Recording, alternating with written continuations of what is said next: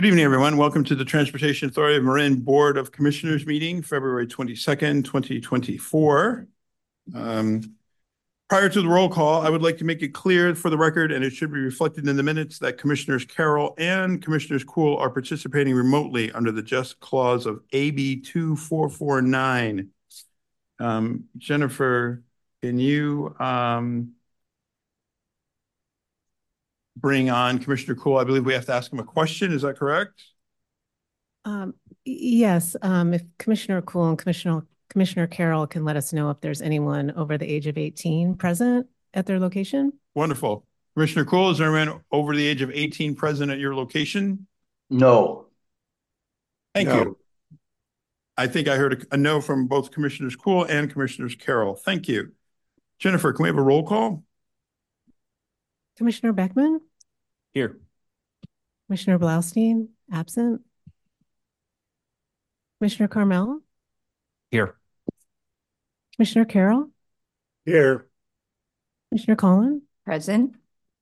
Commissioner Cutrano? Absent. Commissioner Farac? Here. Commissioner Fredericks is absent. Commissioner Chemnitzer? Here.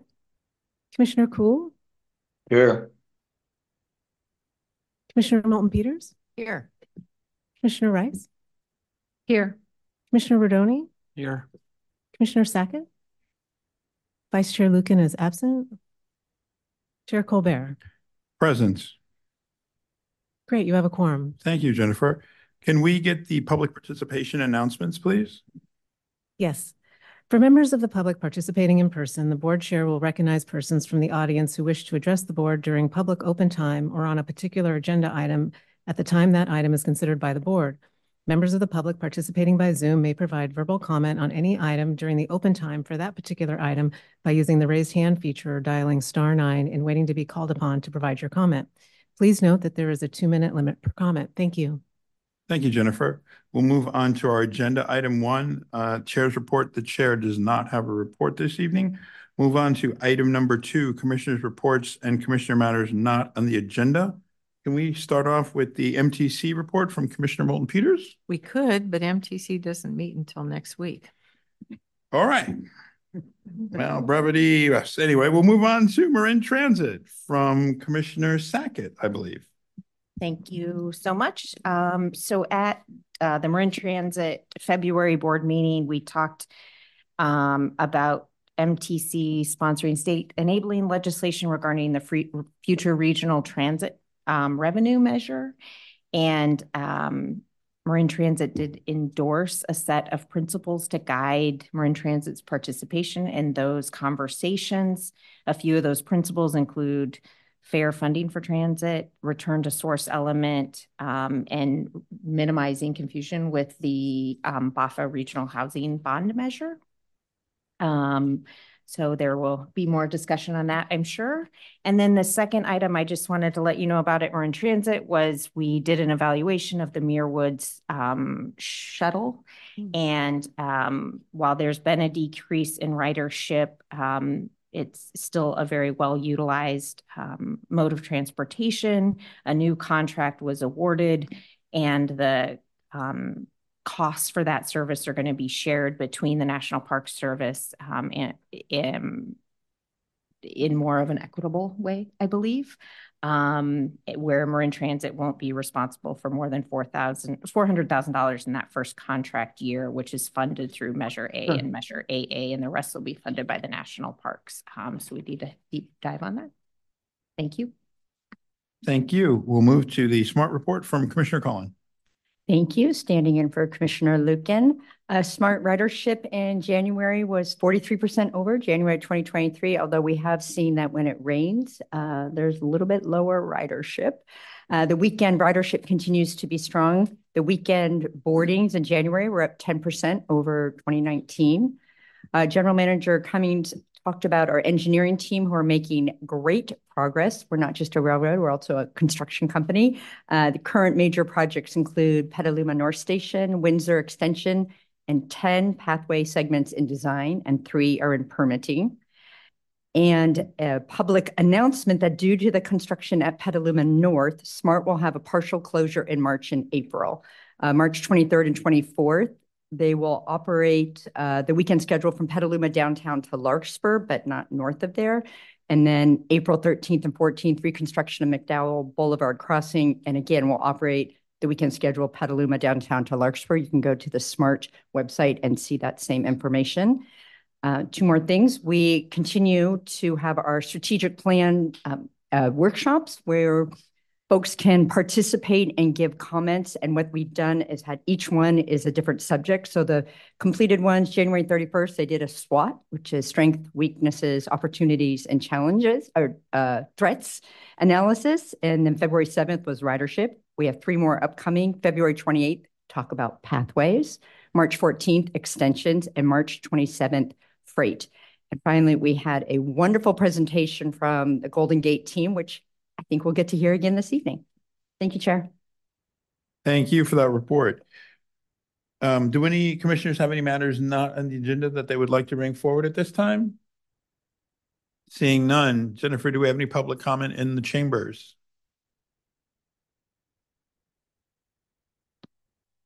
Concerning matters that are not in the agenda, we're not yet on open time.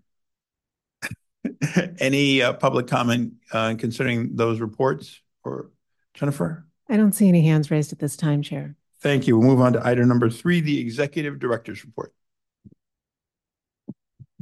Okay, thank you, Chair, and good evening, everyone. Nice to see you all. Uh, I have the usual few slides to share, so uh, if Jennifer could pull those up. Um, so we uh, were fortunate last month to be able to host the Citizens Oversight Committee, TAM Citizens Oversight Committee, on a tour of Marin Transit's Marin Access Facility and also the Marin Sonoma Narrows construction site. Um, and uh, I think that it was very beneficial. A number of the COC members really appreciated the opportunity to kind of go out and see the um, TAM funds in action, if you will. So um, they had a tour from Marin Transit staff of the um, San Rafael facility and also got information about the services that are offered there, as well as the kind of full suite of Marin Transit um, operations and um, facility needs as well.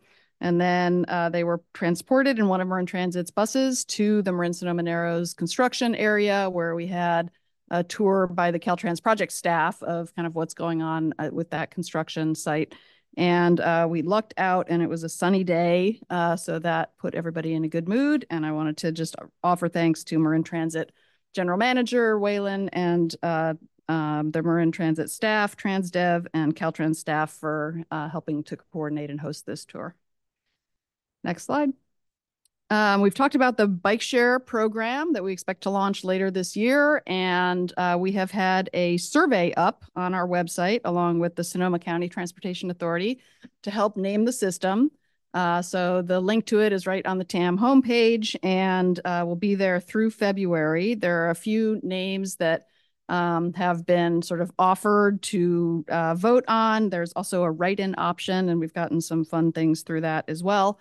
Um, so we expect to wrap up the naming pretty soon. And this is actually important because the names and the color scheme will go on the bikes. So we need to make this decision before we can get the bikes uh, kind of ready for a launch later this year. So feel free to check it out.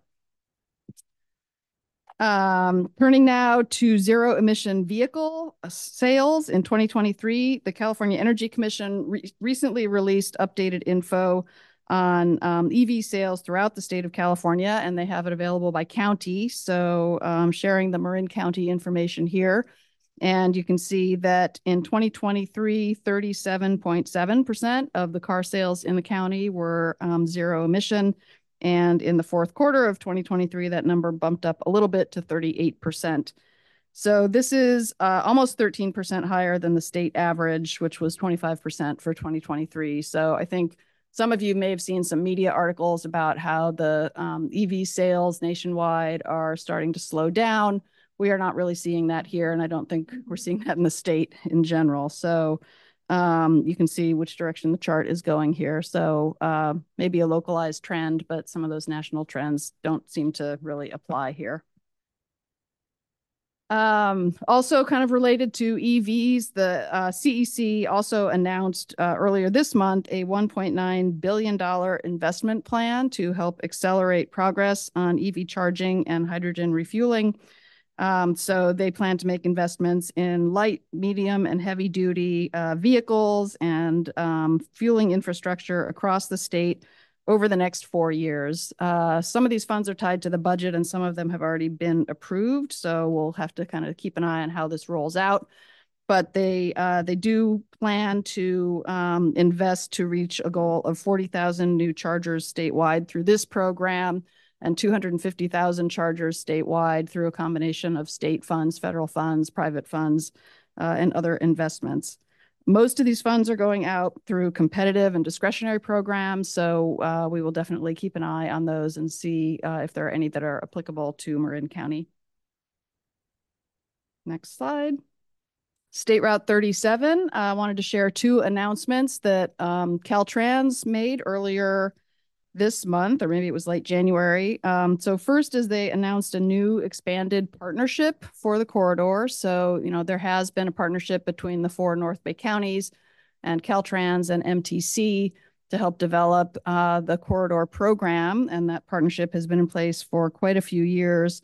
And uh, recently, as the projects are moving from planning into construction and um, kind of require more engagement with some of the state and federal permitting agencies in particular, uh, the partnership is being expanded to include uh, tribes, environmental agencies, and federal and state leaders. So the original partners are still definitely um, part of the whole overall group, uh, but it is being expanded.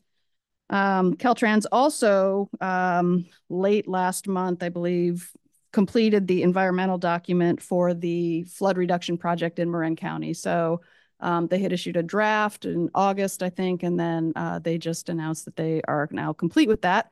So that allows uh, that portion of the project to move into design. And um, a press release about these items is included under item 5C, which is on the consent agenda if anybody would like a little more information. Um, Commissioner Sackett, I believe, mentioned the uh, the MTC potential regional measure in the context of Marin Transit. And um, just a quick update on that, that in January, uh, MTC Commission did give staff the authorization to seek legislation at the state level that would be needed in order to authorize putting a measure on the ballot. Um, there is a spot bill for that, SB 925, that includes only some really general introductory language at this point, no specifics.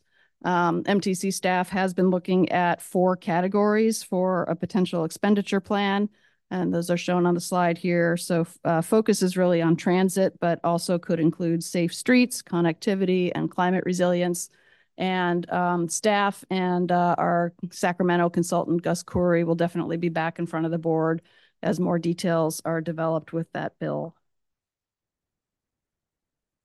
Next slide. Um, another piece of Caltrans news. So next week, February 29th, Caltrans is hosting a meeting regarding um, a project that they are undertaking to look at potential um, improvements along Highway 101 and State Route 1 and the Manzanita Park and Ride in Southern Marin to help address flooding and sea level rise um, so uh, they're inviting the public to comment on some of the initial thoughts uh, at Caltrans and kind of talk about what kinds of projects or plans might uh, work well for the community for the future.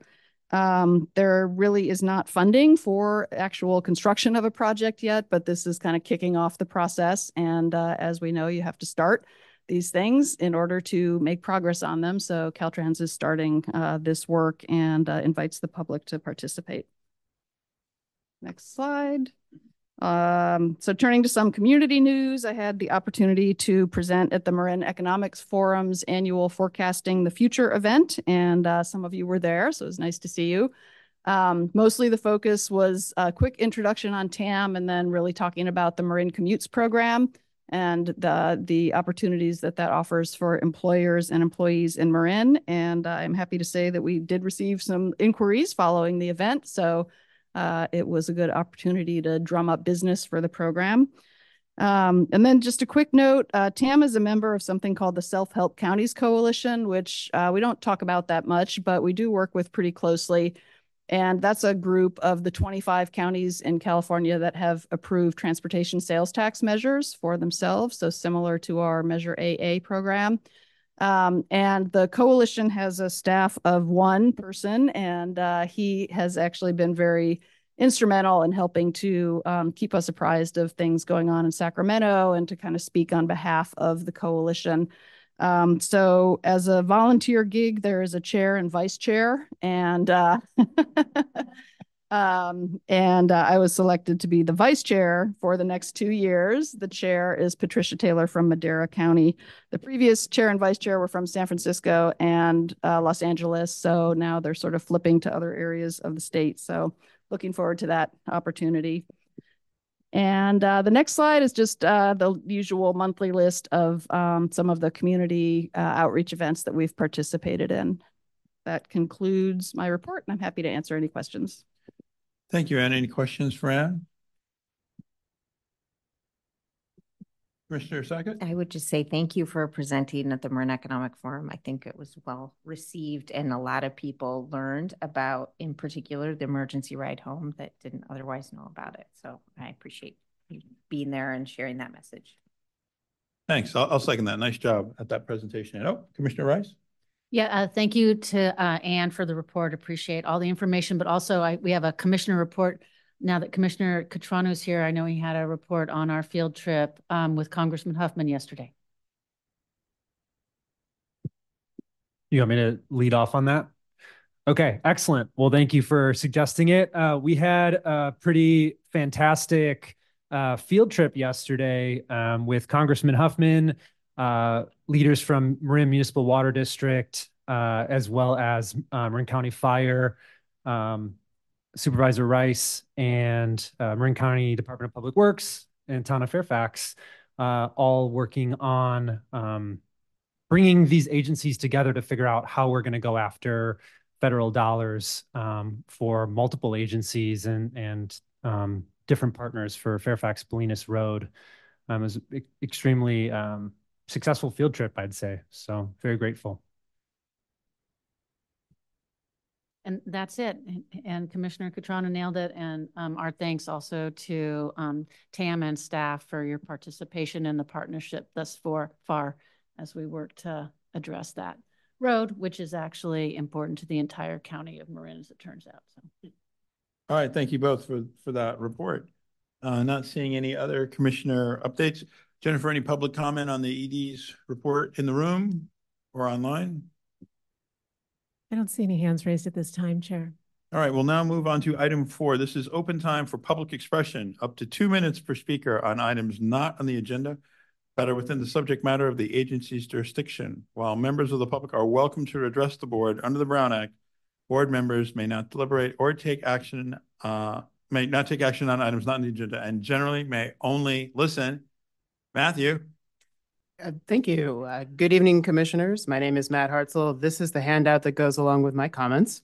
You've heard a lot about progress on the North-South Greenway Gap Closure Project northern segment, and it's very deserved, but now it's the southern segment that desperately needs your attention, and it needs it now.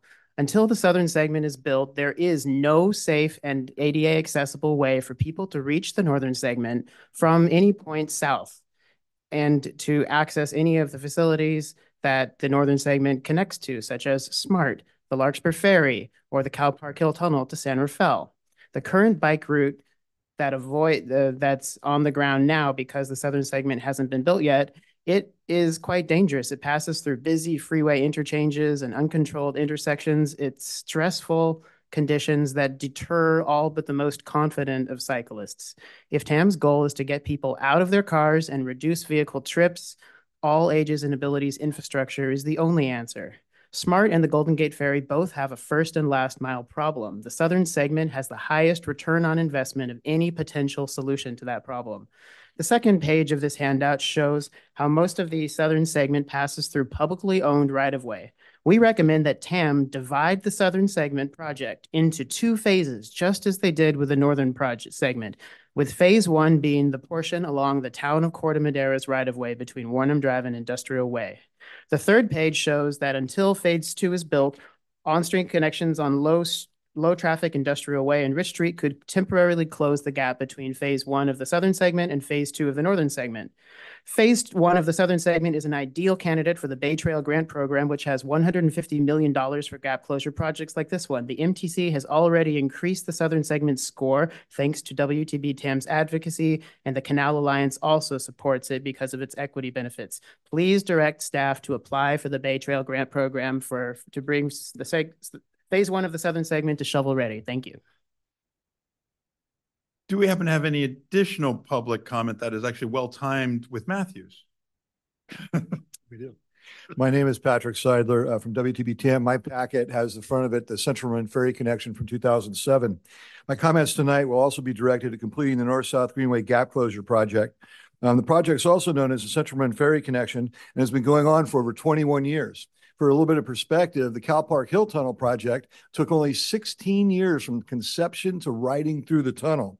Um, and you can see on the front page in 2007, TAM had already completed a feasibility study for the uh, Central Marin Ferry connection. And in 2017, there was a public workshop that had already been starting to be held, uh, getting the project uh, advanced. Um, and then the best news is on page two.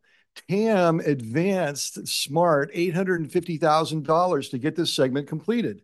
And it's uh, and, and which is great news. And page three shows the alignment. And take a look at page three. What SMART did as a responsible community agency was they removed parked cars that were leaking oil into the wetlands. And SMART is doing their strategic plan workshops right now. And the uh, last session on February 7th was about increasing ridership. And the number one strategy that, that seemed to be uh, surfacing to increase ridership was complete first and last mile segments. The Southern Marin Greenway segment may be the most important first and last mile in the entire smart rail system. It connects the Larkspur station to the entire Ross Valley and Southern Marin, which doesn't have the train, plus it connects pedestrians and cyclists to the ferry. We believe SMART is primed to work with TAM to complete the most important southern connection to the Larkspur station. It is as if the $850,000 has been held in trust to complete the southern segment. We recommend that TAM engage SMART and follow their lead to bring the southern segment to shovel-ready status. 30% engineering, environmental clearances, and permits with the 850,000. Thank you for your consideration and thanks SMART for its leadership, keen focus, and community outreach. The only thing that's stopping us from achieving this is political will. Thank you. Do we have any additional public comment? Good Welcome. evening. Good evening, commissioners and director. Um, Jeanne Severinghaus here, resident of the area in question. Um, I have two key points to, to ask you. I support both uh, Matt and Patrick's um, presentations. I would like to be sure that the gap closure is safe, convenient, and inviting for all ages and abilities. I, for example, cannot walk in front of Trader Joe's because I have to keep the attention of four different car drivers at once just to cross the main entrance. It's simply not possible. And on a bicycle, I just don't do it anymore. So um, very important to me to have the southern segment built. Second is that uh, women, typically, League of American Bicyclists studied this, um, want it to be safe comfortable and attractive in order to ride a bicycle. And women ride in, unfortunately, much less numbers than men. We know that 60% of people have a bike at home and want to ride. They don't because it's not safe, comfortable, and attractive. And many of us are women. Um, the second thing is I'd like you to make it beautiful. The uh, thanks to Bill Whitney and all of TAM, the Cal Park Tunnel Hill is beautiful. The bridge across the Francis Drake is beautiful. The new bridge across the Corte Madera Creek is beautiful. We can do this. We can make this beautiful. Um, it's a nature trail. You get up there on the berm that's already there. You can sniff and smell the oxygen coming off the pickleweed. It is a it's a good place to be, even of its own, without having to be a, a connection. Third is this is low hanging fruit. Uh, if you look at one of the the uh, the packet that shows the southern segment right of way, you can see in blue the um, segment which is belongs to Smart, and as Patrick pointed out, we've already paid to have the trail there. And then Corte Madera has the right of way in green. That's an old train. And it'd be great if Corte Madera would just begin by putting compacting gravel on that segment to, because it's both rutty and muddy right now. Um, so, um, let's see. Can you, um, it's, it's a little over two minutes. so sorry. please wrap it up. So we need your work. We need your help, Tam. I've been working on this since 2003. You guys can do it. Thank you. Thank you very much. Any additional public comment in the room? None. Jennifer, any online? Chair, I don't see any hands raised at this time. All right, thank you. We'll close public comment and move on to the consent calendar. Do any of my commissioners have any requested changes to the consent calendar? Jennifer, any public comment on consent in the room or online? I don't see any hands raised at this time. Thank you. Can I get a motion, please? So moved. First by Cutrano, second by Second, Corte Madera. Beckman. Uh, we will do a roll call, Jennifer, because we have uh, people online, please. Commissioner Beckman, Yes. Commissioner Carmel, Yes. Commissioner Carroll, Yes. Commissioner Colin, Aye. Commissioner Cutrano, Yes. Commissioner Farac, Aye. Commissioner Chemnitzer, Yes. Commissioner Kuhl, Yes. Commissioner Moulton Peters, Commissioner Rice, Yes. Commissioner Rodoni, Yes. Commissioner Sackett, Yes. Chair Colbert. Yes, consent passes. We'll now move on to item six. This is an update on the San Rafael Transportation Center Replacement Project. Okay, thank you, Chair. Um, so some of you have been following this project for a long time, and for others, it may be newer information, but we have uh, staff here from the Golden Gate Bridge District to present on the San Rafael Transit Center project. And I'd like to start by introducing uh, General Manager Denis Mulligan. Uh, good evening, Commissioners. Uh, my name is Denis Mulligan. I'm the General Manager for the Golden Gate Bridge Highway and Transportation District. Uh, I want to thank you and thank your staff for having us here tonight to present this exciting project. Uh, my role is merely to introduce it and to let the people that are doing the hard work do the presentation. I'd be remiss though if I didn't acknowledge we also have Ray Santiago of our staff, who's our project manager. Uh, but more importantly, we have our consultant team here, Adam and Mara, who will walk you through the status of this project. Thank you very much. Thank you, Denis.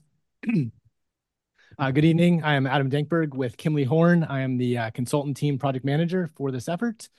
Um, we have a presentation here today.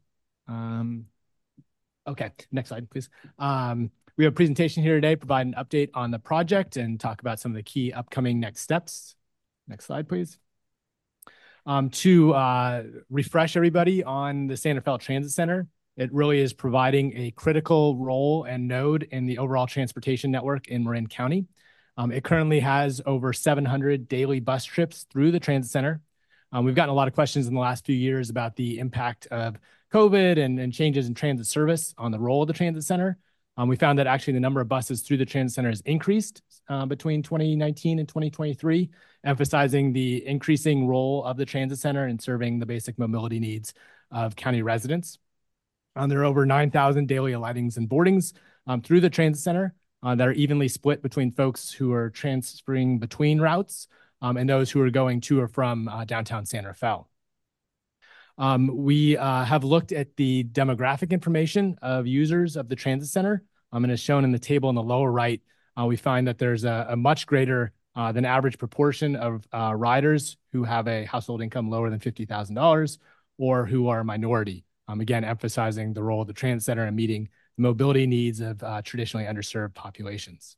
Next slide, please. Um, we started this project a, a, number of years ago, um, actually even before uh, SMART was extended through the transit center, um, knowing that that was upcoming. Um, and that that really that extension to Larkspur is really what triggered um, the need for uh, this new transit center. Um, the SMART tracks bisect the middle of the existing transit center, impacting the ability for users to actually connect uh, between buses, impacting the ability of some buses to circulate around within the transit center, really limiting the flexibility and, and efficiency of bus operations at the existing transit center.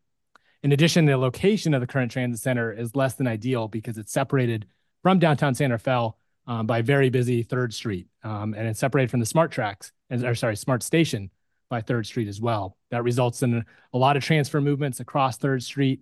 Um, there has been a history of uh, pedestrian fatalities at Third and Hetherton. Um, and so all the pedestrian activity associated with the transit center going through that intersection is certainly less than desirable from a safety standpoint. Uh, next slide, please.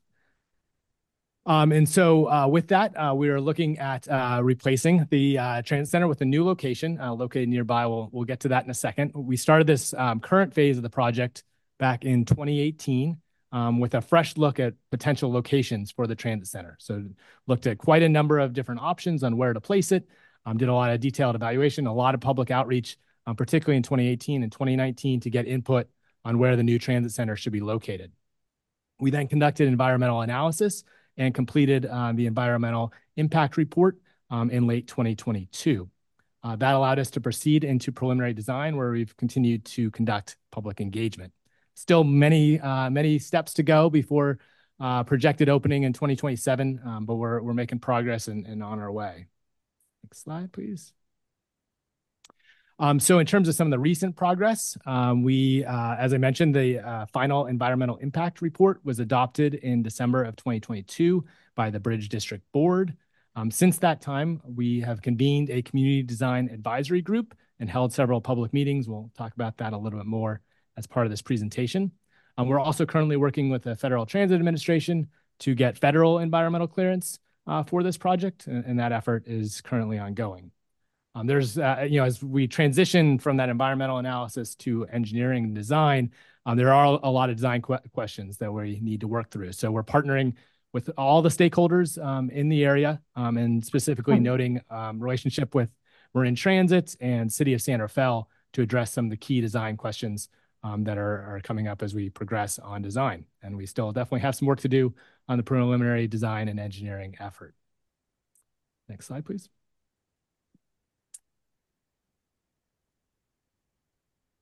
Is there a magic?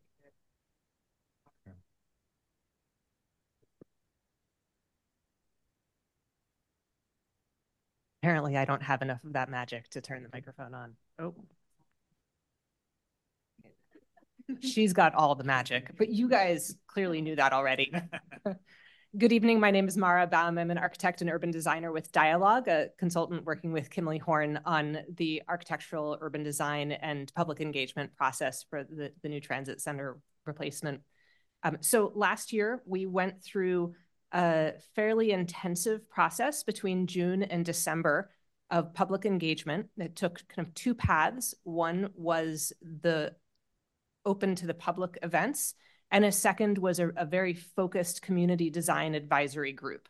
Um, with both of those two entities, we started really high level, understanding needs, uh, in, you know, interest based on current transit center, future ideas, future goals, and ending with some you know, de design direction that will feed directly into the preliminary design process. Next, please.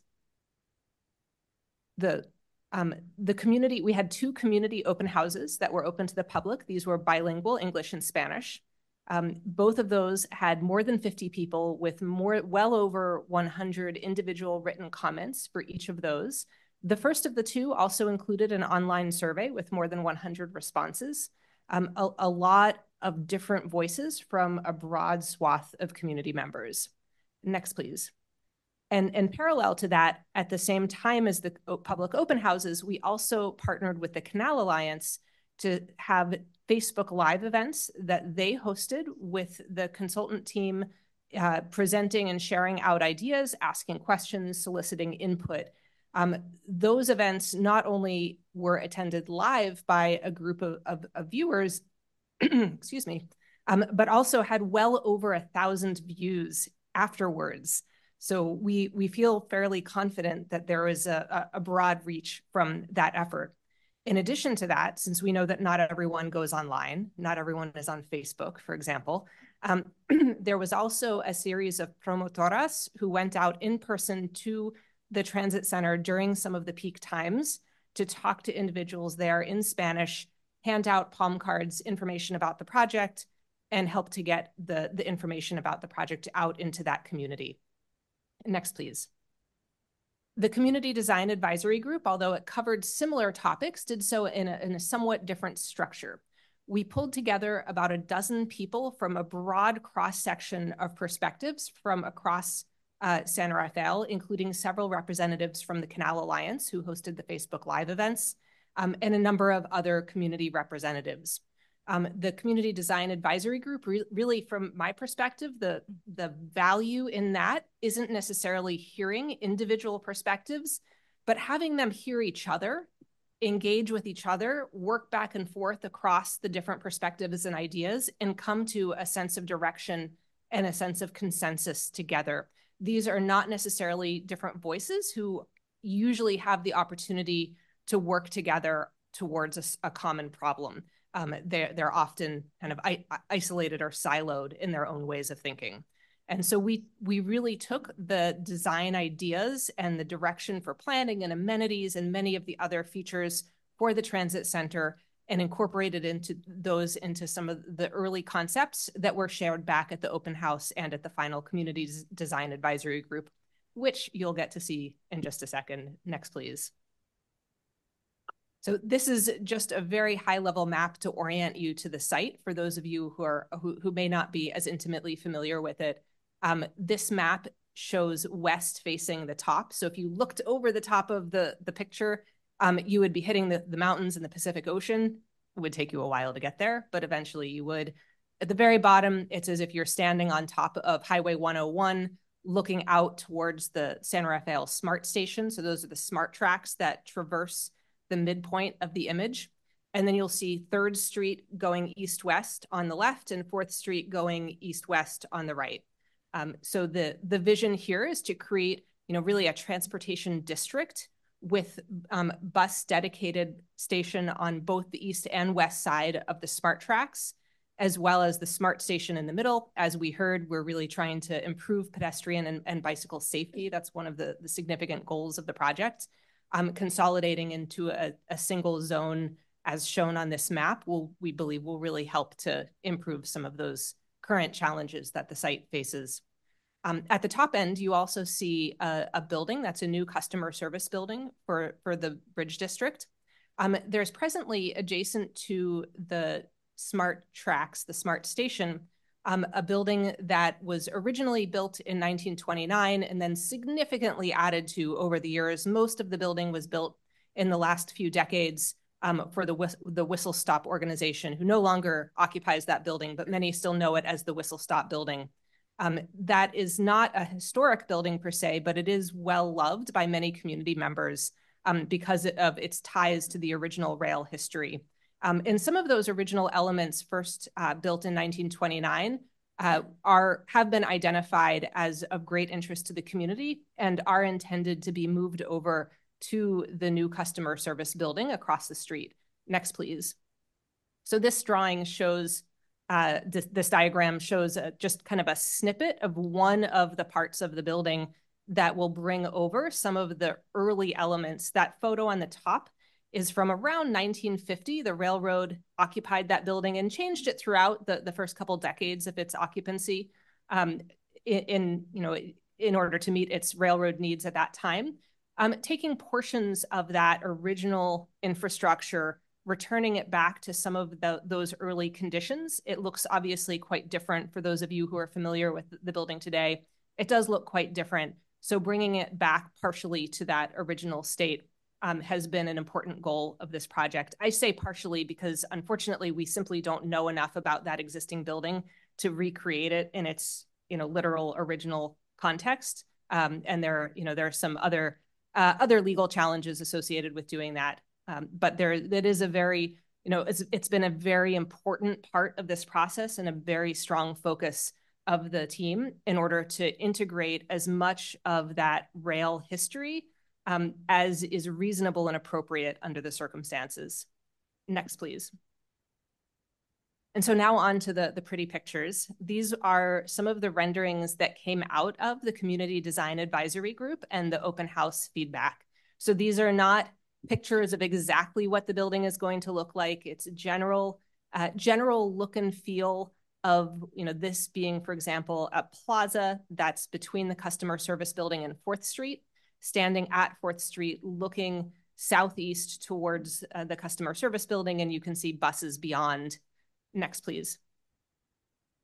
And this is standing a little bit farther east on Fourth Street, looking northwest, or, or excuse me, southwest, uh, looking southwest with bus uh, bus stops on the left side and the building, the customer service building, and then the plaza and bike lane on the right. Um, I will note with this image that there's quite a lot that still, as Adam said, still is to be figured out.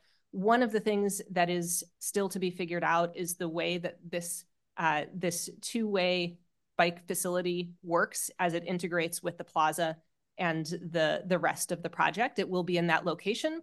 Um, but I wouldn't get too obsessed with the details of this picture um, because we are going to be going into a lot more detail with the city of San Rafael to try to understand the right direction for that uh, for that particular part of the project. Next, please. And then finally, this is the bus canopy that you would see as you enter onto 4th Street. That's Hetherton on the left. Uh, Highway 101 would be kind of behind you and to the left of this image. Um, one of the things we heard from a number of the CDAG and, and members of the public, CDAG is the Community Design Advisory Group, was the intent to have kind of a, a, a gateway to San Rafael, a piece of civic architecture as you enter the city that helps you to understand where, where you are. Um, we also took in feedback directly from transit riders related to the amount of shelter and coverage that was desired, also the types of materials. Um, wood very, you know, was felt to very strongly represent the history and culture of Marin County and San Rafael specifically. Um, the transit riders uh, in the CDAG, as well as a number of the other uh, community representatives, really all all came together around that that type of concept. Um, I will also point out for those of you who are particularly excited about the smart station there, uh, you can see the smart station towards the rear of this image. Um, it's uh, it is in the background. In it's represented relatively simplistically with a white platform. Um, there is we are proposing to put some vegetation in front of that platform to soften it. It doesn't look like that today because there is not vegetation presently in that location. Um, but really at the back, um, you can see it on the right side of the rendering. Um, that's where, uh, unfortunately, it is a little bit of a physical and visual barrier between the two sides of the of the transit center. Um, but you know that that is one of the reasons, the main reasons we're in this location. So we'll use other you know architectural and planning elements to try to connect safely and help people cross uh, between those two sides. Um, next, please. Yeah, and to uh, to wrap up with a couple of final slides, um, these highlight some of the key ongoing coordination topics. Um, we are engaging very closely with all the uh, key stakeholders, including uh, the City of San Rafael, uh, SMART, uh, uh, Marin Transit, the operator, as well as the California crossings um, in a uh, relatively minor way, but to improve pedestrian crossings across the track and, and modifying the driveway configurations. Um, so that is why the CPUC is involved. Um, but we're partnering with all those agencies actively um, to address uh, some of the key design questions uh, that remain in front of the project. Um, and as I mentioned earlier, um, we are working with the Federal Transit Administration regarding the federal environmental uh, analysis uh, with a particular focus on the cultural resources analysis. Next slide, please. So in, in terms of next steps, um, we're doing a little roadshow of presentations. Uh, we were at the Smart Board uh, yesterday, um, and uh, we were at Marin Transit in January. Um, and so upcoming, we're really looking forward to being uh, at City Council in early March for City of San Rafael. Um, we uh, will also be going uh, back to the uh, Bicycle and Pedestrian Advisory uh, Commission for the city as well, particularly focusing on some of those uh, bike questions still in front of us.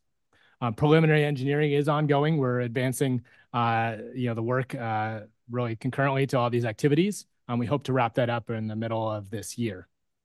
NEPA clearance um, is at the forefront as well, while the engineering work is advancing. Um, there, the district will begin the right-of-way procurement after the federal NEPA clearance is obtained. Um, so that's when that uh, the property acquisition would occur. Um, and then uh, the next uh, and, and last uh, key design phase is final design, which the Bridge District anticipates procuring uh, towards the end of 2024. And I believe that uh, concludes the presentation. Happy to answer any questions. Thank you. Thank you very much for the presentation. Commissioner questions? I I have a question at Nancy Kemnitzer of uh, Belvedere. Um, Looking at, uh, by the way, thank you very much for an excellent presentation and an exciting project. Um, Looking at the demographic information on page three, I assume this is a very short summary of the, the different groups that you have been engaging with. Um, but I'm wondering whether you have any data and demographics on the age um, of uh, of uh, of the riders and the proposed riders. There's a lot of um, a lot of interest um, and initiative um, around um, making public transportation more attractive and accessible to seniors. And I'm wondering whether, um, as part of your public outreach, you've contacted the Aging Action Initiative, um, Council on Aging, um, Age Friendly Cities, and the other organizations that serve seniors in Marin. Yeah. I, I can take the first pass at that, and the answer is yes. Um, that was certainly a focus of ours within the Community Design Advisory Group. We explicitly had a seat identified for, I think it was Marin Council on the Aging. Um, but we also tended to ask specific questions to others in the room. For example, one woman from the Canal Alliance was there also thinking about with thinking with her mother in mind, and so was thinking through her mother's experience. Uh, it you know at the bus at the bus station, she uses the transit center on a daily basis, and so we regularly asked fairly directive questions around that topic, recognizing um, especially that particularly for things like the in-person open houses, we may not physically be able to bring in all of the, you know, all of the voices in person as we might otherwise. Uh, the the online events, at least for the Canal Alliance community, also helped with that. Yes. Thank you, Adam. Uh, we do have demographic data. We don't have it with us tonight. Uh, we perform uh, surveys of our customers. Uh, if you go through different times of day, it's pretty clear the demographics. When San Rafael High gets out, you'll see that there's a tremendous number of young people that access the transit center. Um, but clearly, uh, there is an interest in having all users uh, take advantage of the transit system in Marin and to continue to grow. So we'll continue to work with various stakeholder groups uh, to ensure that the needs are met. Going back to the uh, CDAG meeting, though, there was some really astute observations that were aha moments, I think, for other people in the room when she talked about how you have benches today, but her mom can't put her hands down to get up like that and so the bench doesn't work for someone who is you know of that age profile. So i think a lot of good constructive feedback a lot of back and forth. And it was helpful to, as mara said at the beginning because different people have different ideas and everyone starts off thinking that they're right. And so some of the cdag members i think going through that process uh, who have strong opinions came to some realizations that you know some things may be different than what they initially thought based on what they heard others say. And i think that was uh, very constructive in terms of how Mara led that process. Thank you. I think the bench is a really good example, something so simple. I also think that the relationships of the architectural relationship um, and planning relationship between um, SMART and, and the other forms of public transport might in fact really raise your um, senior ridership. senior, by the way, and Marin is a about half of us, um, if you're looking at over 60. Um, but I would encourage you to reach out to the representatives of the age-friendly cities. Age-friendly cities are um, are an a global initiative of the World Health Organization, and about I, I, believe half of the cities in Marin and the county are part of this age-friendly uh, program, and they have representatives who are who are really dedicated to this. And one of the domains of livability under this program um, is that of uh, transportation. So thank you very much. Commissioner Cutrano? Yes, thank you. Um, thank you so much for the presentation. Just a quick question to wrap my head around process in terms of the like state CEQA process and then the federal NEPA, NEPA process associated with the project. So the EIR was approved in 2022, you said, um, for the Golden Gate Bridge Transit District. what does the NEPA process look like? Is that like just an EA or do you also go through an environmental impact statement? So initially, when we started off, uh, we met with FTA. They suggested we do CEQA separately initially, and that we would build upon that to uh, incorporate those findings into the NEPA document. Um, staff has been meeting with FTA on this topic. Um, FTA has uh, changed some of their interpretation as it deals with the 106 cultural issues. Mm. Um, so there's a little more time than we initially anticipated when we started this process. Um, but they ultimately envision that uh, after that consultation process is likely to be a CatEx under NEPA. So we don't envision a, a, long process other that we do have to do the exploration for the cultural resources. We have to coordinate with the tribes. Uh, and so that process is underway. Excellent. Thank you very much. Oh, we'll go with the Commissioner Beckman and then. Great. Thank you. Eli Beckman, Corte Madera. Great report. Thank you. Um, I think the need for the project is self-evident. I like the direction the design is going. Congratulations to Mayor Kate and her community um, for this project coming along. Uh, just wanted to ask a couple high-level design questions. If we look at the sort of conceptual plan on page 53 of our staff report, uh, from going from top to bottom or from west to east, uh, we see the stations, we see buses, we see the train, and then we see more buses. Um, I'm curious, is is is the fact that we're alternating, like the buses are in two locations bisected by the train, is that just a function of the train being? Yeah, yeah, certainly the yeah. train was considered immovable right. uh, for this project. So, um, you know, we are keeping the same number of bus bays that exist today, but laying them out in a format that works much better for bus operations and for passenger movements. Um, so the key was really to find enough space to accommodate all those bus bays. Perfect, thank you. And my only other question was that block of Tamalpais between Third and Fourth Street. Is that uh, bus access only, or can autos go through? Bus access only. Got it. Thank you. Commissioner Sackett. Thank you so much. I learn every time I see this presentation. On number three, I still have a question. So the it, I looking at the um, schematic that um, Commissioner Beckman just mentioned the connection, we see Tamalpais Avenue and then the smart street smart train and then more bus bays, but there's not a pedestrian crosswalk across the smart tracks there. Is that, it, I don't know if that's intentional that people aren't supposed to walk there or how do people get from, from Tamalpais Avenue over to the bus bay? Yeah, so the um, there are existing uh, rail crossing, pedestrian rail crossings there that would remain. I think there's some opportunity to upgrade some of the crossing gates and things of that nature.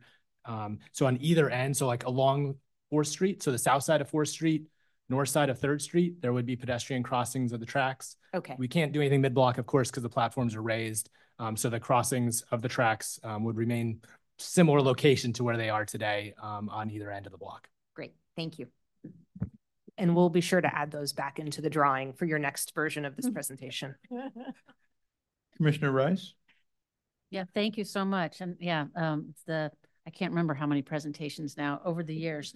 Um, but I just, I'm, I'm thinking that it would be, um, helpful to talk a little bit more about how, how you are coordinating with, um, Marin Transit and, and just more about how the functionality, um, and design, how the design has incorporated functionality aspects in terms of both um, how buses have to move, but then also that bike ped safety moving around um, the the transit center, the footprint of the of the station, um, because the the uh, this has been a lot about aesthetics. So how has Marin Transit's concerns or its operations been incorporated into the design of this?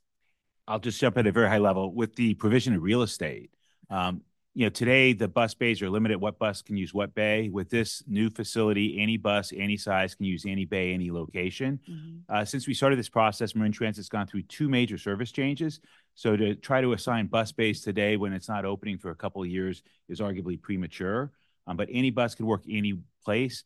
Uh, there's some logic to having certain buses, for instance, east-west buses, uh, arguably shouldn't cross the train tracks um, because it's another vehicle going through a crossing. Plus, they could get delayed behind that, and it's not necessary. Mm-hmm. So there's some high level uh, logic that applies, but the you know bus bay assignment that I think some of their staff is very curious in, it's really not quite ripe yet. Um, but it's something that we'll sit down with them. They're uh, at the table with us. Uh, they'll be signatory with a cooperative agreement with us on the project, as is the city of San Rafael and Smart.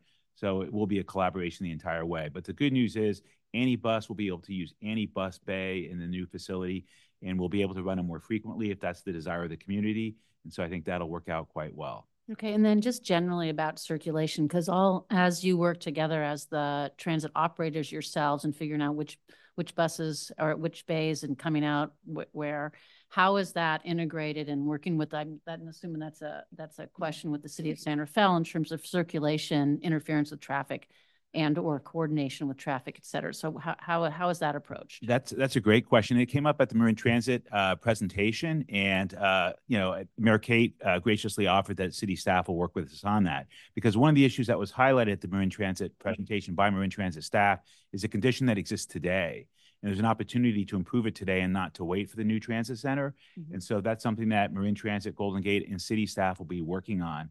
Uh, it deals with arguably the most frequent bus, uh, and it has to do uh, multiple right turns to leave the facility and go back to the community in the canal. And so there are perhaps opportunities to trade off some parking spaces uh, to allow buses to make some turns on city streets they cannot make today that would greatly benefit from that. And so we've committed to work with Marin Transit and SMART on that so the Route 35 buses have a much more direct, faster trip back to the canal neighborhood. Okay, and then another thing I remember, and I'm not seeing it here, I'm sure it's somewhere, is we were um sort of the ride hailing, taxi stuff, the how passenger passengers are opportunities for passengers to be or locations for passengers to be dropped off. Um, I must, I think from your numbers here, it sounds like today around half of the alightings or boardings there are origin destination passengers. So that's about forty-five hundred people coming, going, they're getting there somehow, and, or they're going from the station or coming to the station. So can you speak to, to that other, how are folks getting there? Yeah, and and early on in the process, we did some detailed analysis of origins and destinations to try and understand and make sure we're designing the trans center that met those needs. Um, and we found that really the the bulk of the uh, attractors are um, within walking distance in downtown San Rafael, the Fourth Street corridor, um, and the schools. As Denis mentioned earlier, there's um, a lot of uh, student activity. Um, so um, we have uh, done some observations of the current transit center in terms of pickup drop-off activity. Um, it does occur in large part previously with the airporter service that was there. There is some pickup drop-off activity, but most of the access is, is walk bike oriented. Um, we are thinking about uh, ride hailing and pickup drop off. It's not called out in one of the little bubbles here, but um, just on the other side of the customer service building to the west, um, there is a, uh pickup drop off lane that would be installed as part of the project. Um, that was actually one of the changes we made during the environmental um, process was we heard a lot from the bike community that our original location for pickup drop off um, had some potential conflicts with bike facilities. And so we found a new spot for it. We were able to accommodate that and avoid the uh, conflicts with the bike facilities. And so we have this um, dedicated pickup drop off area on the west side of the station. Okay, and then lastly, so what is TAM's role going to be going forward in the near term and longer term? Uh, a couple of rules. They will have a cooperative agreement with TAM also. That's part of the uh, deal we struck when we put this all together. Uh, they're a, a key partner, and at some point they may be a funding partner. How's that to Good, cast? good thing we're having this discussion. Um, so the, the staff report did note there's actually sort of a, a formal role for TAM and a couple of other agencies with respect to the regional measure three funding in that there's kind of an approval that's needed from these partner agencies. Um, there hasn't been a process really formally worked out for that. So we'll be working with um, Golden Gate and MTC and the other partners to kind of define that at the time or in time for Golden Gate to access those funds. Um, beyond that, I mean, we've been supportive of this project. We've done support letters for different grant applications. TAM provided some early seed money, in fact, for some of the planning work um, that was done quite a few years ago now for this project. So um, I imagine we'll continue to have a partner role. It is not identified in the sales tax expenditure plan. However, um, so any funding would need to be, you know, sort of worked out or identified through other discretionary grants. Thank you. Any additional commissioner comments? Commissioner Carmel? Yeah, hi. Um, so thanks very much for your presentation. I think your design looks fantastic. I really like what you've done with the whole thing. I like the fact that you're harking back to nineteen twenty-nine. So um, we spent a lot of time in Mill Valley restoring our train depot. If you haven't been there, you should. It was built literally one year before this one. So we spent a lot of time looking at archival photographs when we restored it to make sure we got it right to what it what had been to greatest degree that we could. So if you haven't been out to look at it, you really should. And maybe it'll give you some design inspiration, but I think it's an awesome idea to try to bring back that element from, you know, a time gone by. So thank you for doing that. We have also been appreciating those, the historic archive from that building. Yeah. Unfortunately, the historic information from that very early portion of the railroad era is quite light. Yeah. We have no visibility into literally anything on the interior of the building. We don't know for, we, we do, we have more information from, uh, from your, from the, that depot, the Mill Valley Depot. Um, and there are whole portions of that original building that there are, are virtually no photographs and, and that we have no drawings at all. So that has been unfortunately one of the, the bigger challenges that we faced when trying to uh, make that transition. But we are, you know, look and feel generally leveraging some of the other historic depots from that same era, but it's not a literal one for one either. Yeah, I understand. Yeah. Thank you. But thank you.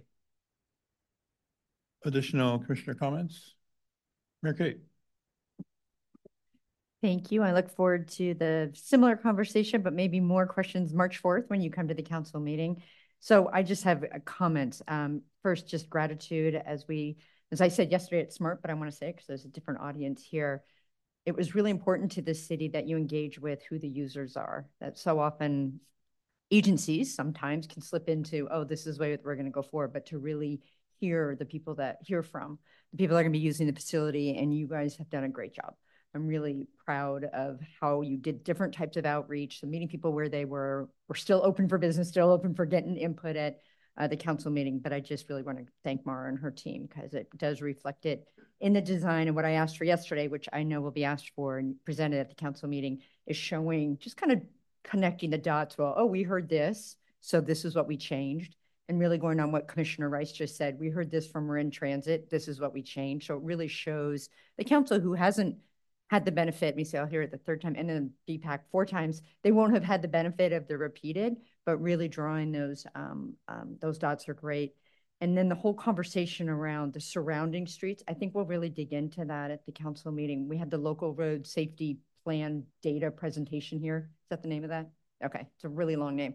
Uh, like two meetings ago. And so we actually have the data for the pedestrian bike car interactions in that whole area. And I think that's really what Commissioner Rice was getting at too, as we're having the right, as we're having the buses and the change of flow.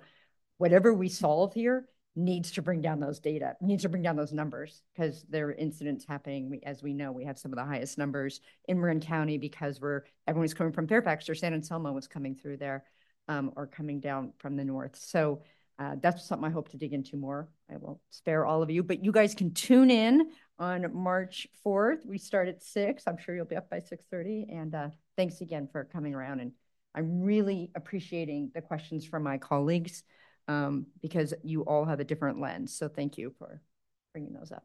Thank you, Chair. Sure. Uh, not seeing any more commissioner comments. Can we go to public comment in the room?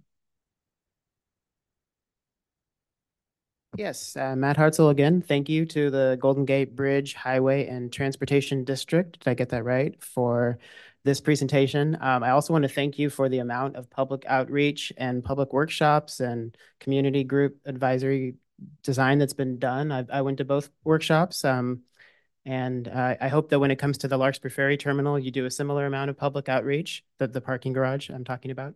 Um, I, I want to speak about the first and last mile connections to the transit center project. And specifically, I think Commissioner Rice spoke to, to this in terms of where are people coming from and where are they going to from this transit center. And I don't think it was mentioned specifically in this presentation, but it was mentioned in your presentation yesterday to SMART.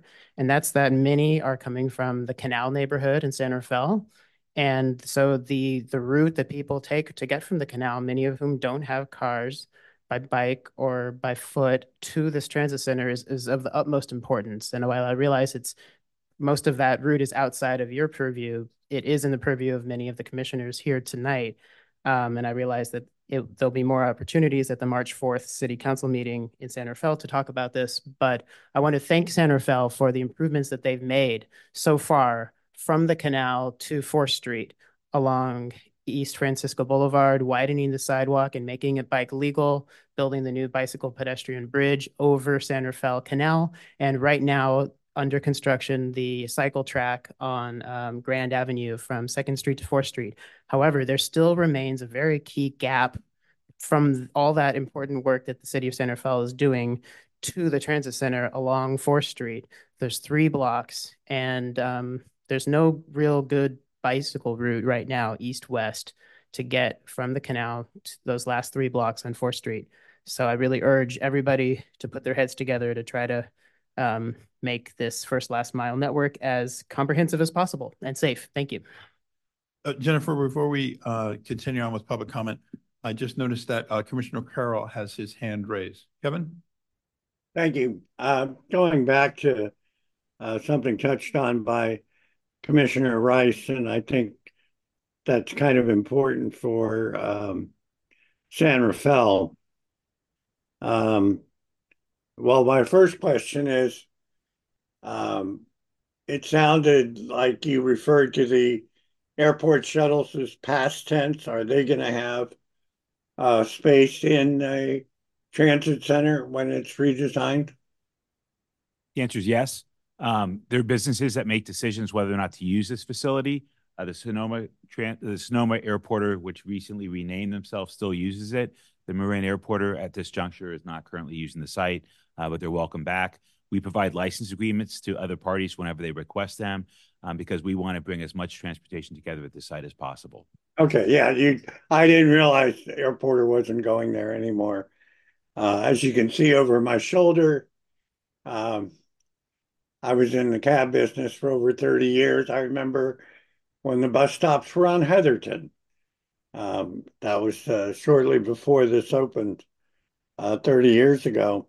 Um, the question I have is really the mix of if you do have airporters um, and for the last mile connection, uh, you've got really three different things that I did not see considered in tonight's presentation. They were at um, the open house at the community center, and I raised these questions then. And that is, you've got Uber and Lyft who don't sit around; they just come, pick up, and take off. Um, you have taxi cabs that sit there on the San Rafael, what's now the Tamalpais Avenue to San Rafael public street, which you're eliminating. Um, and then you have people dropping off in their personal cars who have a tendency to sit really a long time. They'll arrive really early to pick up whoever it is they're picking up. So I'm just wondering how those three modes, and they're all last mile connections, uh, how they're going to be accommodated in the new design. Uh, yeah, so as I um, was noting earlier, we have a pickup drop-off area. It's not uh, specifically labeled on this uh, particular exhibit, but west of the customer service building, um, where we have several spots for pickup drop-off activity.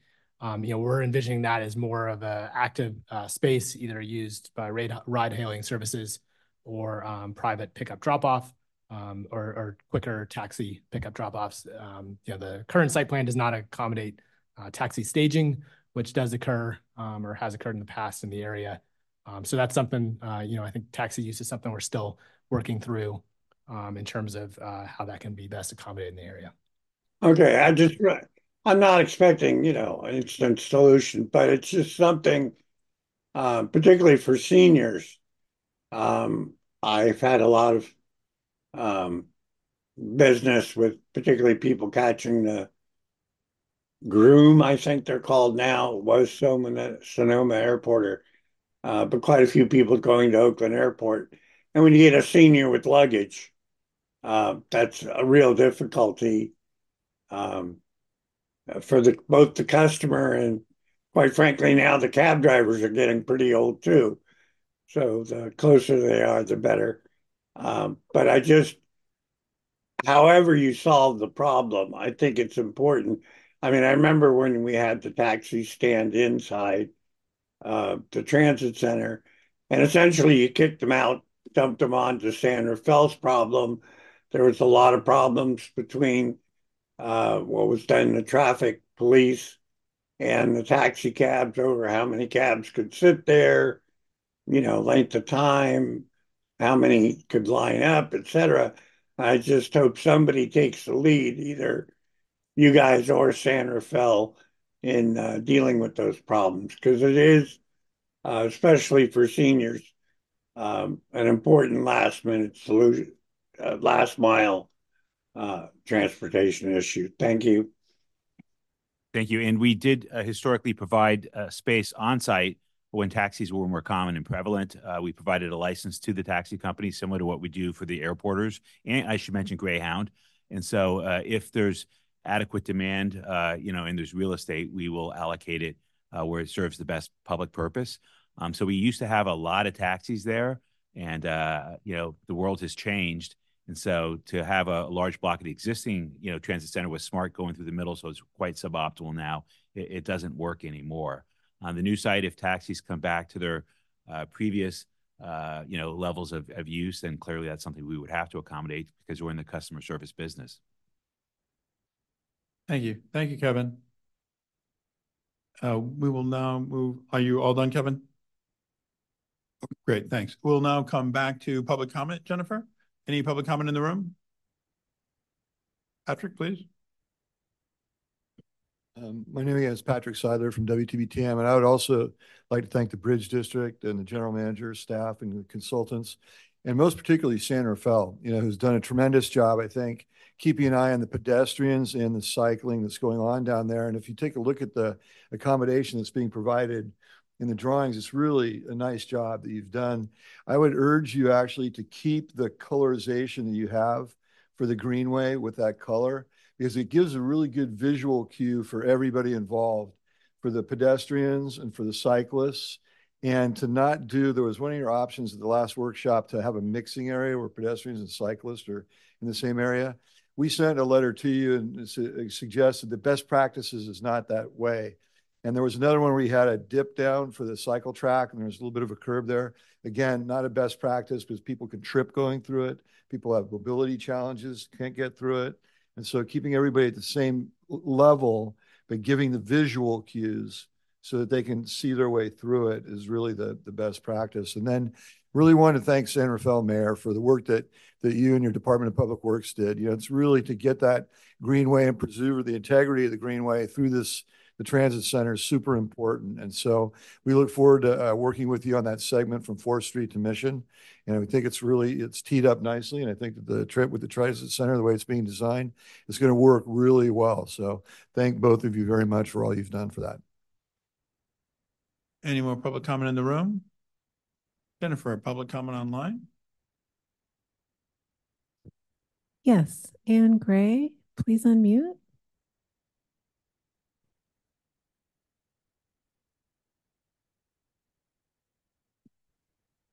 Are you ready, Anne? Welcome. I believe she's still muted. Okay, sorry about that. Hi, everyone. Uh, this is Anne Gray, Chief executive officer at Vivalon. Uh, we are the largest nonprofit in Marin serving older adults uh, through rides and meals and classes. And I just am wanting to state that we're very much in favor of this project. And there's a correction to the presentation that I wanted to note for the record. Uh, the Whistle Stop building is still occupied by 30 Vivalon administrative staff that will be displaced when the um, building is acquired for this project. So I just want that on the record that our administrative team still occupies that building, as well as we run our brown bag pantry nutrition program out of that building every Friday that serves about 160 people. So I just wanted those two things noted for correction. And also, we have a lot of historical pictures of the exterior of the building. And I believe we have some original blueprints of the building, and we would be happy to make those available if they haven't been reviewed yet, if anybody would like to come and take a look at them. Thank you. Thank you.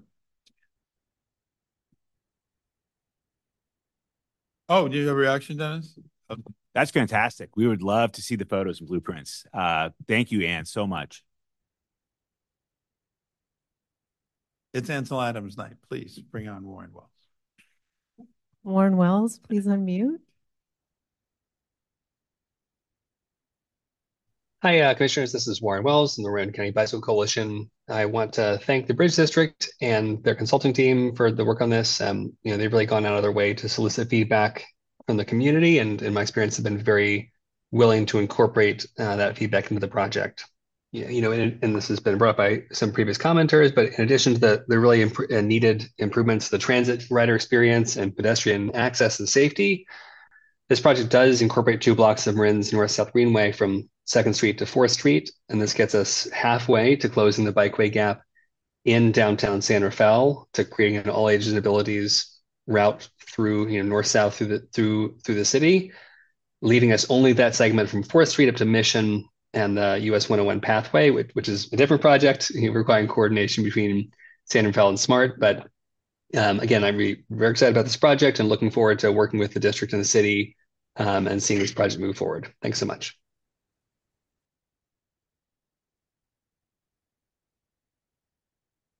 Jennifer, any additional public comment online? I don't see any other hands raised at this time, Chair. This is a discussion item, so uh, we had questions and discussion before. Any additional discussion items from my colleagues? Um, I'll, I'll just close by saying thank you very much. And I assume this will come back to us at some point. So I, I think it would be very helpful. I, I appreciate very much uh, the discussion of the photographs and the aesthetics and the sense of place.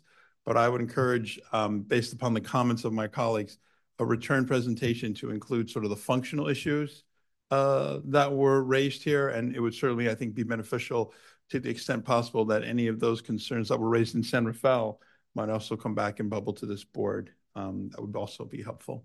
So with that, thank you very much.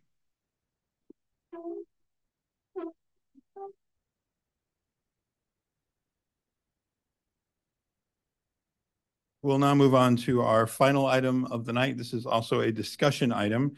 It's an update on sea level rise adaptation for uh, adaptation planning for Marin County's transport transportation system project. I have the magic touch too. Good evening, commissioners. It is a pleasure to be presenting to you all today an update on the sea level rise adaptation planning for Marin County's transportation system project. Um, we tried to make that name as long as possible. Uh, so I am Michaela Hyatt. I'm an associate transportation planner uh, here with TAM. I'm joined today by Derek McGill, director of planning. And additionally, online, we have Jack Hogan, um, who is project manager for Arup, a consultant to this plan. Uh, we're really excited to be able to present uh, kind of some initial findings with you all today. If you can go to the next slide, please a quick agenda of what we'll be walking through. We'll start off with just an overview of the project and background to how we got to this place of starting the plan and the project.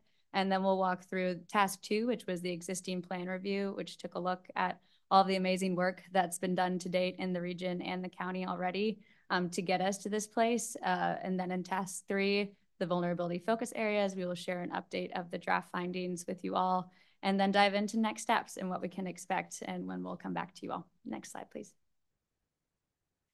So a little bit of background because it's been a while since we came to you in April of last year for the contract award, um, just as to what the TAM Sea Level Rise program is. So Measure AA Category 2.3 includes a 1% set aside to develop uh, and address transportation impacts from sea level rise and flooding.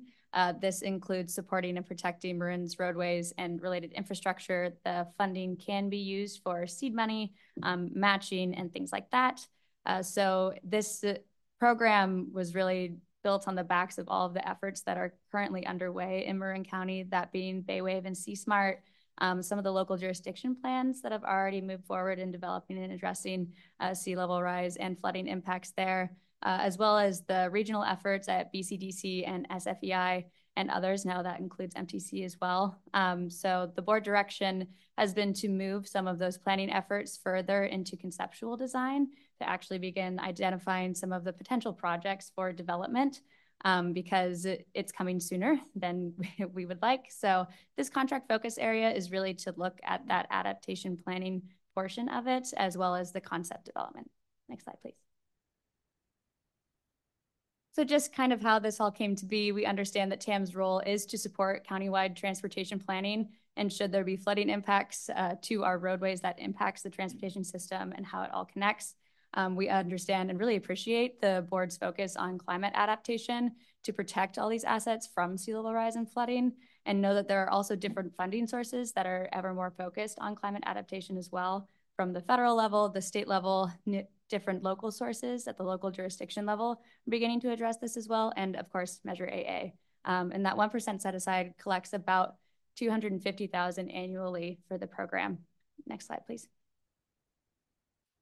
So for this project, um, I really want to note that this is designed to be a technical study with the objectives of identifying potential sea level rise solutions, what is physically possible at these different impacted areas throughout the county, and then to guide future implementation and infrastructure of these different projects, as well as the TAM funding programs.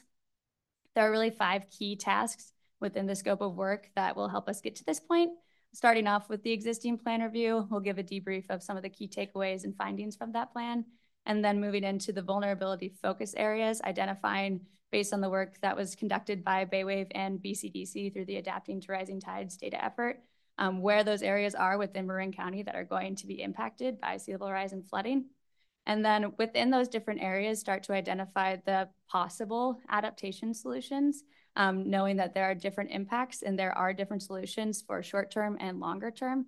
And once we know what those projects are, then we can move into the next task, which will be the governance element of it. So who are the different people that need to be involved in these projects based on their scale, based on their timeline, and how do we actually move these projects forward in implementation and what is TAM's role in all of this, knowing that we do have this Measure AA funding and we do have a program set aside for it, but who are the players and who should lead and who should be involved. Next slide, please. So to date, we're about 50% of the way through our timeline. Um, we have met with our technical advisory committee twice so far.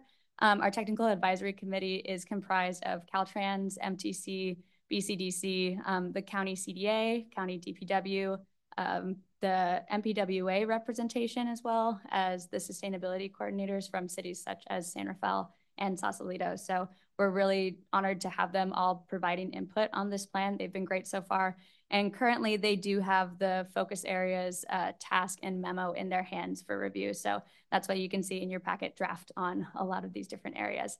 Um, we expect to receive feedback from them in the next few weeks um, and we'll then meet with them again to begin discussing potential adaptation solutions and what might make the most sense in all of these areas.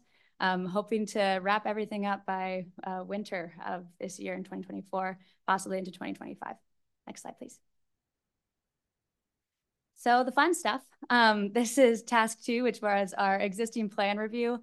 Um, it started off really looking at uh, what I was mentioning before, just establishing a baseline level of awareness and knowing the breadth and depth of all the work that's been completed so far. There's a total of, of I think it's 32 plans that were evaluated that pertain to flooding and sea level rise within Marin County and the region. Um, so taking a look at all of that knowledge and work that's been done to date so that we're not duplicating anything in this effort. Um, and knowing that we're collecting all this information also as a secondary part of this um, to be able to establish a solid baseline understanding that is very present of all the information in sea level rise projections. So we're able to use that to establish a baseline GIS data set um, to build off of and analyze the different focus areas that are about as in time and place currently as they could be, which then leads to some key takeaways which is that the Marin coastline has been studied extensively. Um, luckily for us, there has been a lot of analysis that has been conducted to date. Um, and there are some known transportation focused focus areas already, that being Highway 101, State Route 37, and 580, which have received a lot of transportation focus. Um, and most adaptation concepts and solutions involve interventions outside of right of way of these different transportation and vulnerable assets. So because of this, we understand that there will be a high need um, and opportunity for coordination in between the agencies in order to lead these projects and develop uh, sea level rise protection solutions. And also note that there are possibilities for co-benefits between uh, projects that could possibly both protect vulnerable assets, um, critical hospital sites, um, wastewater treatment sites, as well as transportation system um, assets as well. Next slide, please.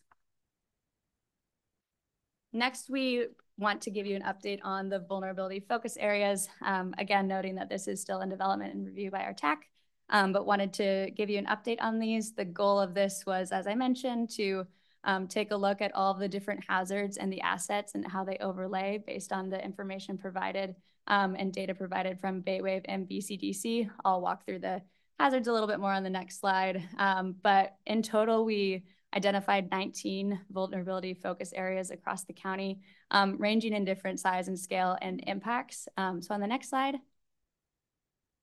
you can see a little bit more about the hazards and assets that were identified. So the three main uh, flooding impacts that we studied were coastal flooding impacts, groundwater rise due to sea level rise, and then the FEMA floodplain overlaid on that. I think a lot of us have seen some of the storm impacts overlaying with king tides recently and known that it's very impactful. Um, and so, and the timeline for that is soon. Uh, and then we overlaid the exposed assets on top of that, those being transportation, community, and lifelines. Um, and then finally, we layered an equity layer as well, which is just the um, MTC equity priority communities on top of this. Next slide. So here we can see a summary of the 19 focus areas, and this has been included in your uh, in the staff report as an attachment as well, so you can take a look at each of the 19 in a little bit further detail. Um, they are mostly coastal areas, as expected, with some additions inland due to groundwater rise.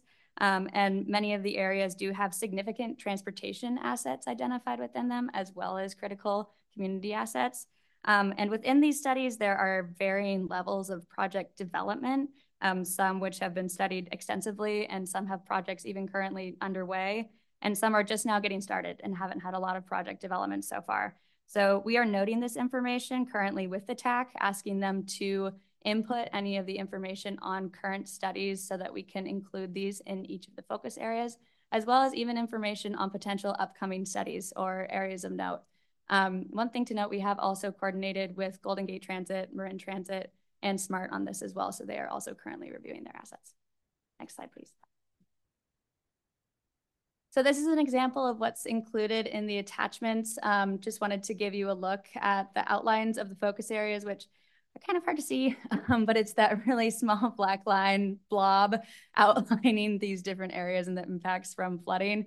Um, one thing I feel like is important to note in this is that these blobs are meant to be blobs. They're meant to not be hard lines around these areas. They're meant to be soft edges and malleable um, as there will be different impacts from water in the future. So please take these as soft buffers. Um, we want to make sure that we are incorporating different projects around these areas as well into this, um, should that arise. So we're working closely with the TAC on that as well. Um, and you can view these again in your packet in draft form. Next slide, please. So for next steps, uh, we do expect to come back to the board after wrapping up uh, some of the progress in tasks four and five, that being the adaptation solutions and governance review. Um, in summer of this year, during this time, we will be meeting with the TAC again to review and final their comments on the vulnerability focus areas so that we can feel confident about progressing in towards the adaptation solutions and strategies. Um, we will also have a series of stakeholder focus groups where we will be meeting with environmental groups, um, CBOs, equity working groups, um, and other stakeholder groups to be identified soon um, during that time. So we will expect to come with an update to the board once we have then also identified the governance review draft at that point. So noting now that we know the projects and now that we have an understanding of what some of the solutions and strategies might be, who are the people that might need to be involved um, and what it would look like to potentially move something forward in the future, move some of these projects forward, um, which we are really excited about because that's really the meat of this plan. Um, and next slide, I believe that that is it. I'm happy to take any questions. Thank you all for um, just all the work that you've done to get us to this place so far. Um, we're very excited to be here. So thank you. Thank you for that report. Commissioner questions? Uh, Commissioner Beckman. Thank you very much for the great work on this thus far. I'm thinking about how this uh, can or should interface with the climate adaptation planning processes that a lot of our cities are going through. Um, I think the the obvious uh, would be like you know drawing from here. You've clearly presented all of our transit assets for us. Um, easy to draw from that. Are there other ways that that we could be collaborating with you guys on this process uh, to make both this process and like city level adaptation planning processes more efficient? That's a great question. Um, we will be meeting with uh, the public works directors soon um, to begin to engage on that process of design and transportation assets because we really feel like it's important to get the public works directors input um, on what can move forward in each of the local jurisdictions and also understanding what some of the barriers may be to incorporating some of these projects and changes. So we will expect to go and work with them on that. A part of that will be identifying and at different ways that we could streamline these processes and also helping with the implementation plan in the future. What can we include in this plan that will help TAM create action um, in the future and what the next steps look like beyond this once this is all completed. So great. And I know, I know I don't have to say this, but that should very much be a two-way dialogue. So if there is anything that uh, our public works departments can provide to help you fill out this plan, um, I'm sure we're, we're all eager to help. Yeah, we're looking Thank you. to it. Thank you. Commissioner O'Donnell. Yeah, thank you, Michaela. Really good update. And thanks for joining me on the field trip in Stinson a week or so ago. Mm. My question really is about your focus areas and should projects come online that we don't know about, can you expand that focus area? I think I, I know of a project that Caltrans has that you don't have on your list, but it's not for public knowledge yet. That's super interesting. Thank you for Yeah, letting so- me know. I'm glad to talk to yes, you offline. Yes, that would be great. Okay. Yeah, so that's a huge part of this is there are so many projects that have whispers and we know about just through conversations, but it's hard because there's not official documentation on them. So to the extent possible, we will try to incorporate any current planning and understanding of design processes so far. Um, but knowing that the focus areas are also meant to be soft and to encompass that if there is a project in the future, TAM would like to support it and make sure that we have that opportunity. And just to follow up on that, um, we do have Caltrans representation on our TAC. We are meeting with them pretty frequently, given the efforts that Caltrans has undertaken on Highway One and region-wide with their adaptation priorities report. Um, so there is that ongoing dialogue and happy to report that there's a lot of engagement from our district partners in this process. For the record, the, the chair's feeling a little small right now. Uh, uh, Commissioner Mayor Kate. Thank you, Michaela. That was a great report, and I'm really delighted that TAM is trying, pulling together all this information. To your point, there's been a lot of studies done throughout all our jurisdictions, so this document is fantastic. Um, I just had a couple questions, comments. Uh, San Rafael has the equity layer, and when you look at it, and I was hoping on the write-up page that that's actually called out, because I think it's the only city that has that MTC equity layer. So if that could be part of the narrative on the individual page, would make sense. Um, and then, and two other questions on that, when you're trying to get your hands around each of our jurisdictions, was there a consideration to including population numbers within those boundaries? Again, I can't speak to the other jurisdictions, but I sure know how dense the area that has been outlined in San Rafael. And I think that's just, again, uh, putting context to, um, to the map. So that would be a suggestion. And then finally, and again, I know it's very much a transportation focus, um, the areas inside the soft black lines, you've heard that, uh, does include some really critical infrastructure for San Rafael. We have some major pumps that keep the streets from flooding. And the only reason I mention that is none of the transportation will be working if those pumps um, get to the point where they're not working. Obviously, we're not asking TAM to take over the pumps or anything, but but just to recognize, um, I mean, that that is uh, infrastructure, um, uh, what's the word that I'm looking for, commitment or um, we've been giving resources to that to really make sure that that doesn't happen in that area, but it is really critical because of all the lines that go through there, the Yeah. transit lines. Absolutely. Um, yes, to start, um, for the EPCs throughout Marin County, um, there is also Marin City. Um, so I apologize that it's not represented in the images that were included in the packet. Um, but when we present the final memo, it will include a matrix of all of the different, um, things that we identified, the Right. hazards, the transportation assets, and the equity priority community definitions. So it will be laid out in a lot more detail, um, similar to the existing plan review memo that was also included in the packet. It's, it should be something close to sixty pages long, which will have all of that information. So look forward to that. Um, as far as the population density, that's a really good point. Um, I am not sure. I, I don't think that we included that as a part of this. That's a, I think it's a very good idea, though we will be moving forward and thinking about the transportation network as a whole and how it interfaces. And to your last point about if this fails, then what does this mean for the transportation network and connectivity across the entire system? Um, we want to bring that into the adaptation solutions and strategies part as well. Um, so we will be to the extent that we possibly can, where we know that there are pump stations or different culverts and things like that, that um, may, if they fail, then it would mean this. We're going to try to incorporate that um, because it's one whole network, um, and we want to make sure that we're also incorporating the density aspect to that as well.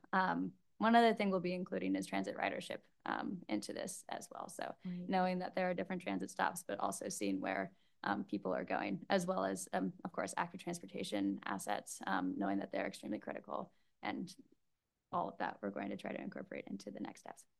Yeah, no, this document is fantastic. And as we all know, with the rise in the bay, the first part of Marin County that gets inundated is the canal neighborhood. So I'm really happy that this focus is here. And again, just hats off. I thought it was a great report. Commissioner Cutrano? Yes, thank you, Mr. Chair. Um, Michaela, Derek, thank you again. I had a question that I wanted to raise once more. I know it came up at XCOM, um, but with regard to um, adaptation solutions and strategies, you know, I think uh, anytime there's a, a climate intersection with TAM, there are a lot of folks in the in the community and in the county that get charged up and are like, all right, TAM, TAM has a lot of money. TAM's going to solve our problems, et cetera, et cetera. We see it with, you know, EV charging and stuff like that. But um, when it comes to sea level rise and groundwater rise and the impact for transportation facilities, I'm curious, do you all envision in those adaptation solutions and strategies calling out like where you see TAM's lane for the commissioners and for the public and like what other parties might need to focus on more than TAM? Yes, I apologize. We talked about that internally after the XCOM and I forgot to mention it during my presentation, but that's a huge part of this is what is TAM's role and what does this mean for Measure AA and this program moving forward? Um, we want to use it to the best of our ability and we want to make sure that we're understanding what our role is in this space, knowing that there are so many other projects and plans also going on simultaneously. What does that mean for us and where do we best serve the community in that way? And what does that look like? That will be a part of the um, task five and probably part of task four as well, looking at the solutions and strategies and the governance part of it as well. So thank you. Excellent. Thank you. Uh, Commissioner Sackett? Yeah, so um, under the plan review, number four is the adaptation concepts.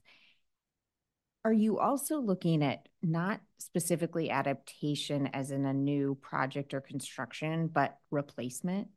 So those questions about like if, if culverts or pump stations have to be replaced at the end of their life, is this the time to look if they need to be moved thirty feet inland? Um, kind of those incremental changes versus the bigger projects, or are the, is this really only looking at the larger scale? Yeah, that's a great question. Um, the adaptation solutions will look at some of those short-term, lower cost um, projects that um, could move forward and help address some of the near-term sea level rise and flooding issues that we're seeing. Um, that will be one of the questions that we want to discuss with the public works directors at the MPWA meeting uh, coming up. But that will be something that we'll incorporate, which is the short-term solutions and what is kind of that low-hanging fruit that we could tap into early on, as well as the long-term solutions. So those larger, more regional projects. Um, we want to make sure that we're not missing uh, a piece of it and knowing that they all have different merits, but they come with different levels of complexity.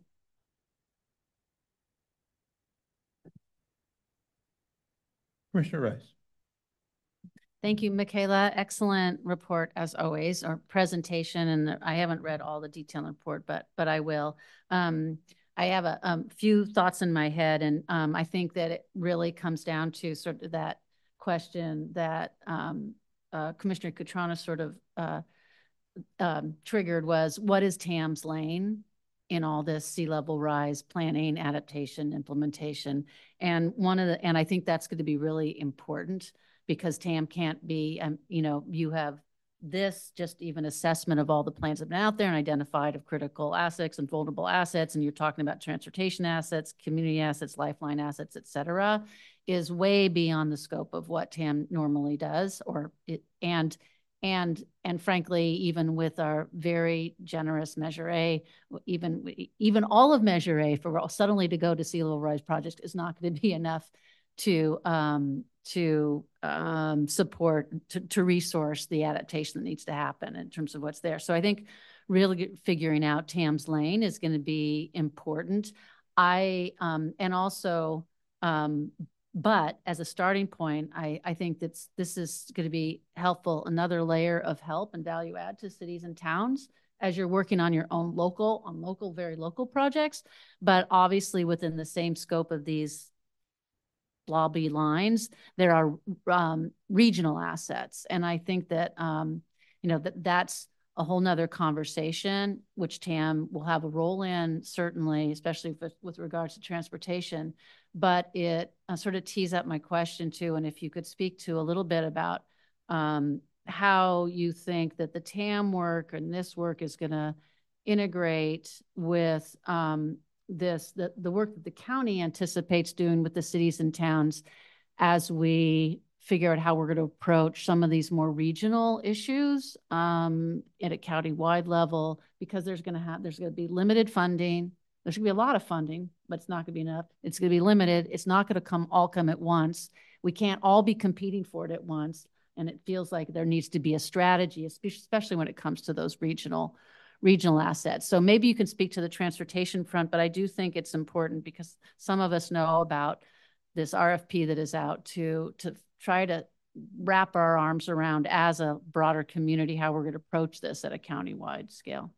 Yeah, it's a great point. Um, and we are really, really looking forward to that RFP and how that process develops, um, because that will also help inform what TAM's role is. Um, and so the timelines are, um, we're going to do our best to incorporate everything um, as current as we can. Um, but we do think that there are potentially different roles for TAM. We, as a part of the existing plan review, but as an ongoing development of our governance review task now, we'll be looking more explicitly at what other countywide transportation agencies, what other congestion man management agencies have done for some of those more regional projects, mm -hmm. um, and what role there, what other examples there are um, of projects and the funding mechanisms that they've used, and what examples there are of different CTAs and CMAs involvement in those plans mm-hmm. to help us set an understanding of what that might look like for TAM. Um, but then also to lean on you all at the end of this. Uh, it's uh, going to come down to the board and your help in guiding us through this and understanding all of these different plans um, and agencies that are all undertaking different projects um, and seeing our role as a coordinator as well in a lot of it between MTC, Caltrans, BCDC, who are all moving forward different sea level rise and adaptation efforts themselves. Um, so being able to coordinate those with the county and with the local jurisdictions will be a big part of this. Um, so it's a great point, and we're we're making sure to make note of it. No, I think it's I think actually we're getting this is not only going to be complementary to that other work, but frankly, getting us if if we can get out a little bit ahead. I, I would not I to become earmarked for, you know, sea level rise adaptation projects.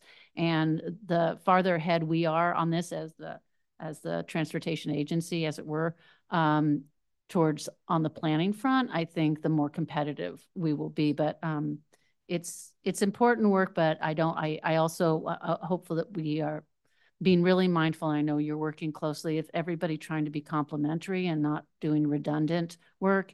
And frankly, when there's that many plans that have already been done, it makes me feel like everybody's a little scared to jump into the pool. Just to add on to the complementary approach, uh, we are working closely with the CAO's office on their sea level rise work as well at the county. Um, and we're trying to understand within each of these focus areas where assistance is needed and what that assistance level is. And so as the county is working through that governance process, um, you know, there are going to be decisions about the level of governance and the players in that conversation. And we need to be articulate with where, what agencies need to be at the table for the transportation assets. And that's what we're trying to identify in this process. So a very complementary effort that is going to be working closely with the county effort as well. Nice. Thank you for those comments. Uh, Commissioner Rice. Any public comment in the room? Online, Jennifer? Yes. Warren Wells, please unmute. Hi, Commissioners. This is Warren Wells uh, from the Marin County Bicycle Coalition. Uh, a big thanks to staff for this report. Uh, yeah, I want to make sure that, you know, as we're thinking about adaptation, adapting to sea level rise, we make sure our um, active transportation facilities are included as well. You know, Marin, because the, the Bay Trail makes up a, a large portion of our county's all ages and abilities network. Because of its location, it's particularly threatened by rising tides. Um, Director Rich, Richmond mentioned a report. Caltrans has announced a project to raise or to do flood mitigation on US, a segment of US 101 between Marin City and the Manzanita Park and Ride. Uh, parallel to this is one one mile freeway is a segment of the Mill Valley Sausalito Path. Um, and the freeway and the, and the path are the only two ways of getting getting between Southern Marin and the rest of the county. Um, and it's the and meaning the path is the only way for someone traveling outside their car or a bus. Um, it frequently sees sometimes multiple thousands of people walking and biking per day, but due to its high use, it's already subject to significant flooding. And, and during the recent storms, it's actually been underwater a lot of the time, forcing people traveling by bike to either turn back or ride on the US 101 shoulder, um, which many have done. And we're urging Caltrans to incorporate the adaptation for the path into their freeway project. We can't simply raise the highway and allow the path to drown, cutting off Carlos Marinites from friends, family, recreation, jobs, and school. And I just would urge the board and staff to find a way to highlight the importance of this particular path in the pro- in this process, potentially as part of the upcoming implementation plan, and to help push to push Caltrans to do the right thing and incorporate the pathway into their project. You know, it, sea level rise will require holistic approaches rather than addressing one mode at a time. Um, and just one concrete recommendation I have on the report. And table A1, the adapt, adapt adaptation strategy section, it mentions elevating roads, but does, I would urge adding uh, multi-use trails or pathways, either that line or, or on its own item. And thank you all for your time and consideration. I look forward to seeing this project moving forward. Any additional public comment, Jennifer? I don't see any additional hands raised at this time, Chair. Great, so we'll bring it back here. This was a discussion item. Do we have any closing comments? Seeing none, thank you all. We are adjourned.